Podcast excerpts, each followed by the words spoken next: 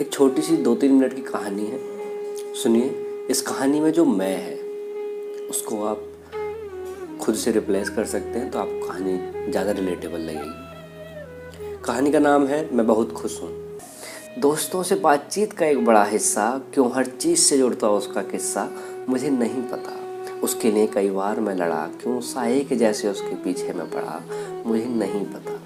मुझे नहीं पता ऐसा मेरे दोस्तों में जाने का खास है, पर अब मेरे प्यार के लिए लड़ने की हर ताकत मेरे पास है।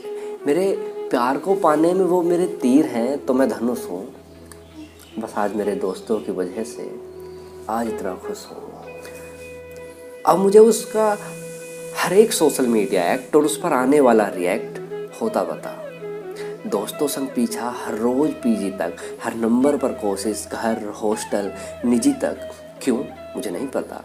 अक्सर इजहार का नया तरीका, कभी फ़ोन, मैसेज तो कभी फिल्मी सलीका वो तुमको क्या पता? वैसे तो मुझे कई बार थी ठुकरा चुकी, पर कहीं एक आस अभी भी थी बाकी। बस मुझे थी जो पता। जो बस मुझे ही थी पता, उसी आस को लेकर फिर एक बार। अपना हाथ काट कर दिखा दिया। मैंने भी इस बार। हाँ कह दिया है उसने, अब और नहीं मायूस हूँ। तुम्हें क्या पता, आज मैं कितना खुश हूँ। पर रुको, मुझे पसंद करने लगी है या समझौता करने लगी है? मुझे नहीं पता, मेरे साथ रहना चाहती है या इस सबसे अब छुटकारा चाहती है? मुझे नहीं जानना। मुझसे दूर नहीं रह पाई या मुझे दूर नहीं कर पाई, फ़र्क नहीं पड़ता। मुझ पर तरस आ गया या मुझसे डर लगने लगा? सच क्या? क्या पता? मुझे सच में नहीं पता कि मैं एक साइको लवर हूँ, उसकी उसकी ज़िंदगी में घुलता एक मंद सा जहर हूँ, उसकी आवाज़, उसकी आज़ादी, उसकी सोच पर एक अंकुश हूँ। तो क्या हुआ? बस मैं तो बहुत खुश हूँ। शायद वो निकिता इतनी बहादुर नहीं थी कि वो अपने खोपड़ी पर गोली खा सके।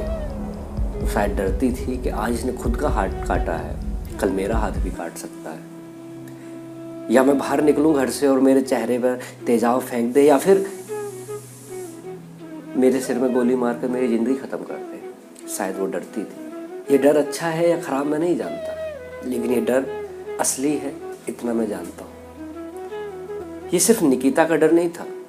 ऐसी हज़ारों लाखों लड़कियाँ इस डर को हर रोज़ झेलती हैं। और वो किसकी वजह से झेलती हैं? आप जानते हैं।